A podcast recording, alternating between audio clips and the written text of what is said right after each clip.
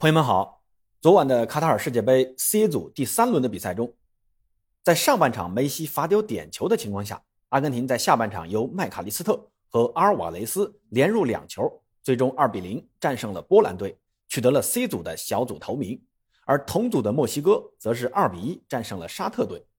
不过虽然波兰输了球，但由于净胜球的优势，波兰获得了小组第二，而墨西哥无缘十六强。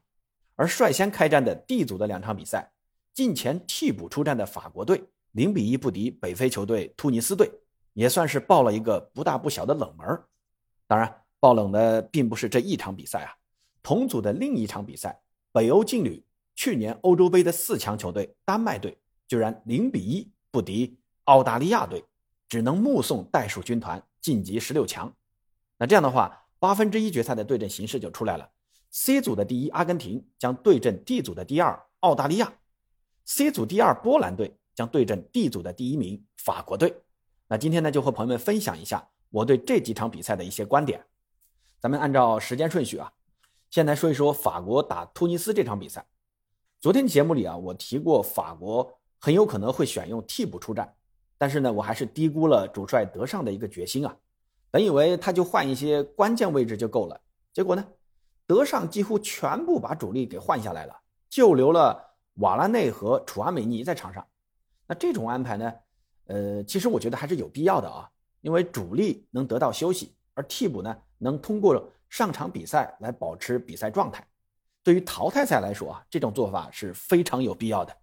万一这场比赛上场啊又给受伤了，那就有点得不偿失了。而且呢，法国队啊，就算上一些替补啊，从纸面实力上看，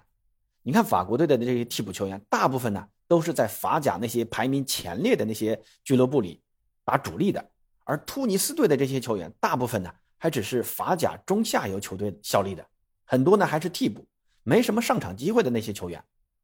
但这里是世界杯啊，你不重视对手，对手就会抓住你的松懈，给你致命一击。法国队那个丢球啊，你说是突尼斯的上抢凶狠，还是你自己的大意失误呢？突尼斯的十七号那么轻松的能在中场断掉福法纳的球，然后给到哈兹里，让哈兹里一条龙破门。这个福法纳被抢了之后啊，他的第一时间是爬起来摊开双手向裁判抱怨，而不是马上去上抢，因为这个球啊当时就在他的跟前，他都不去抢。所以给我的感觉就是这场比赛啊，法国队的这帮替补球员的求生欲望就不强。你看法国队全场啊只有十次射门，这十次射门里呢，姆巴佩射了三脚，拉比奥射了两脚，格里兹曼和登贝莱各射了一脚，这就占了七脚啊。这四名球员呢都是六十分钟之后才登场的球员呢，也就是说呢，首发球员总共才射了三次门，这什么概念？你看突尼斯再差啊，全场他也打了五次门呢。虽然这场比赛输球了也不影响什么，但咱们说啊，冠军球队啊不光要看主力的实力，那有的时候啊替补阵容的深度真的是也能起到很关键的作用的。那通过这场比赛起码能看出法国队的替补席能打的真的不多啊。那说完法国，接下来看看丹麦输给澳大利亚的比赛。那这场比赛呢，在昨天那期节目啊，我同样预料到丹麦的攻坚能力将会是一大隐忧，澳大利亚只要一个平局就能晋级啊。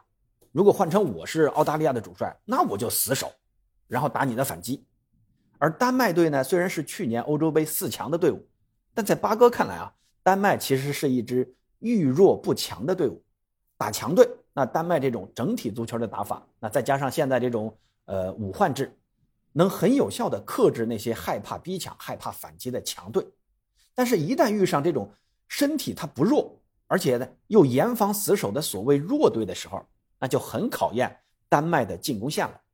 你看昨晚的丹麦的首发锋线啊，最大牌的就是前巴萨前锋布莱斯维特，两个边锋是林德斯特伦和奥尔森。虽然他们也都是很强的前锋啊，但说实话啊，面对澳大利亚这种大巴式的防守，还真没有那种依靠个人突破带来什么改变的能力啊。下半场丹麦的主教练尤勒曼也是着急了，把能换上去的前锋啊全都派上去了。你像多尔贝格啊、达姆斯高啊、斯科夫啊、克内纽斯啊，全都上去了。直接从四三三变阵四二四，但是呢，即便是这样啊，还是没办法攻破澳大利亚的球门，还被人家给偷了一个。其实这种大赛啊，防守能力可能是夺冠的首要因素，但光防守肯定还不行的，你进攻能力也必须要在线才行啊。上一场打法国，法国都已经让出球权，让你丹麦来主导比赛，而且呢，确实丹麦的传球数比法国队还要多，但是射门数呢，只有法国的一半，射正数啊，只有两次射正，所以说丹麦的出局啊，只能怪自己太差了。那接下来看看沙特对阵墨西哥的比赛。那昨天预测这场比赛的时候，我是有点开玩笑的说了一嘴啊，但说心里话，我是真不看好沙特。墨西哥不会像阿根廷那样毫无准备，也不会把自己以强队自居的。一旦思想上重视你啊，那球队本身的实力就会发挥最关键的作用。你沙特人想出其不意，结果呢，人家墨西哥人就跟你稳扎稳打。沙特队呢，想一招先吃遍天，那是不可能的了。不过沙特的越位战术这次呢，还是发挥了一点作用啊。下半场墨西哥还打进过第三粒进球，还是一个体毛级的越位啊，最后呢也被裁判给吹掉了。另外呢，这次沙特门将啊，还贡献了八次的关键扑救，不然呢，沙特这一次真的要再次贡献一场惨案了。墨西哥最终没能出现啊，只能说自己运气不好。但凡啊能抓住一两次机会，打进一两个球啊，也没有波兰人什么事儿了。最后呢，就是阿根廷对阵波兰这场比赛。那这场比赛呢，阿根廷的发挥终于有点争冠球队的样子了，各项数据啊完全是碾压级的。上半场阿根廷就疯狂的射了十二次门，射正了七次。梅西在上半场还罚丢了一个点球，虽然这个点球有很大争议啊，当时呢是梅西先碰到球，但球呢随后偏出了球门范围。再之后呢，就是守门员的出击的那只手啊，打在了梅西的脸上。裁判呢，在 V R 的提醒之后呢，去看了回放，最后呢，改判了点球。呃，不过照我说啊，这个呢属于可判可不判的球，但是最后裁判还是判了啊。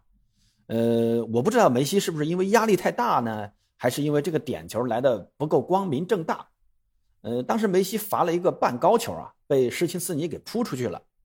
上一场比赛啊，施琴斯尼就扑出了沙特队的一个点球，那这已经是连续第二场扑出点球了。这尤文出来的门将扑点球都这么牛吗？那好在阿根廷啊，在下半场也收获了进球啊，一个呢是麦卡利斯特踢呲了，晃了守门员一把，这个皮球呢就慢悠悠的滚到了死角，撞了一下门柱，最后还进了。一个呢是小蜘蛛阿尔瓦雷斯接前河床队友恩佐费尔南德斯的巧妙分球，略做调整，一脚劲射破门。那这个球啊打得非常的精彩啊。阿尔瓦雷斯这一场呢是被斯卡洛尼安排进了首发，算是顶替老塔罗马丁内斯出任中锋。其实他的位置啊跟迪玛利亚是经常互换的，左右两边频繁换位。我觉得这个战术安排很巧妙啊。阿尔瓦雷斯呢有很好的跑位能力，也有很强的摆脱能力，在禁区呢也能拿得住球。之前的替补出场啊总能给阿根廷带来一些新的变化，这次呢终于收到了回报。只是呢之后啊他被老塔罗给换下去了。老塔罗登场之后啊有过一次非常好的单刀机会，当时波兰的后卫传球失误被他给抓住了，但当时那么好的单刀机会被他给打歪了。这幸亏啊是发生在已经领先已经出线的比赛中啊，如果在淘汰赛阶段浪费这样的好机会啊，那对手肯定是要惩罚你的。老塔罗这状态啊，下一场八分之一决赛打澳大利亚估计首发悬了啊。其实跟老塔罗相比呢，梅西的状态其实也不在最佳状态。下半场明显感觉梅西就有点后继乏力啊。确实呢，梅西也传了几次非常好的球，但是以往的那种个人突破和射门啊，都还差点意思。我不知道这是不是因为体能的下降，还是说有伤啊，还是说是身体素质下降了。我就感觉梅西没有以前的那种犀利突破和过人了，射门的调整呢也也不在状态啊。嗯，当时看直播的时候，解说员也调侃说，这个球啊，梅西要是再年轻个五岁，绝对能打进。这个咱也得认啊，因为球员最大的敌人呢、啊，其实就是岁月啊，人都有变老的那一刻啊。不过换一个角度来讲，最起码、啊、咱们能看到梅西的斗志啊。前两场你很少看到梅西愿意通过个人的带球突破来创造机会，那这一场终于看到了梅西自己的带球突破了。虽然没有进球，但我觉得这种斗志的回归对于梅西而言也是一个好事儿。冠军的争夺啊，不光靠球队的整体发挥，有的时候啊，也需要像老马那样的天神下凡。我相信梅西啊能很快调整过来，在淘汰赛阶段再度发挥个人超强的盘带和突破能力。另外呢，这一场还是要夸夸主帅斯卡洛尼啊。斯卡洛尼用了三场比赛的时间，把洛塞尔索的缺阵带来的影响给基本上修复完毕了啊。恩佐尔的成长肉眼可见啊，麦卡利斯特的异军突起也多多少少弥补了左路的缺陷，后防线呢也是在不断的缝缝补补。呃，就是阿库尼亚这种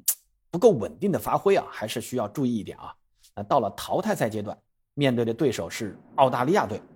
巴哥现在呢也不奶了啊。阿根廷需要格外注意澳大利亚的头球，他们的后场长传再配合他们的头球很有威胁，这一点一定要注意。好了，今天就先聊到这儿，咱们下期再见。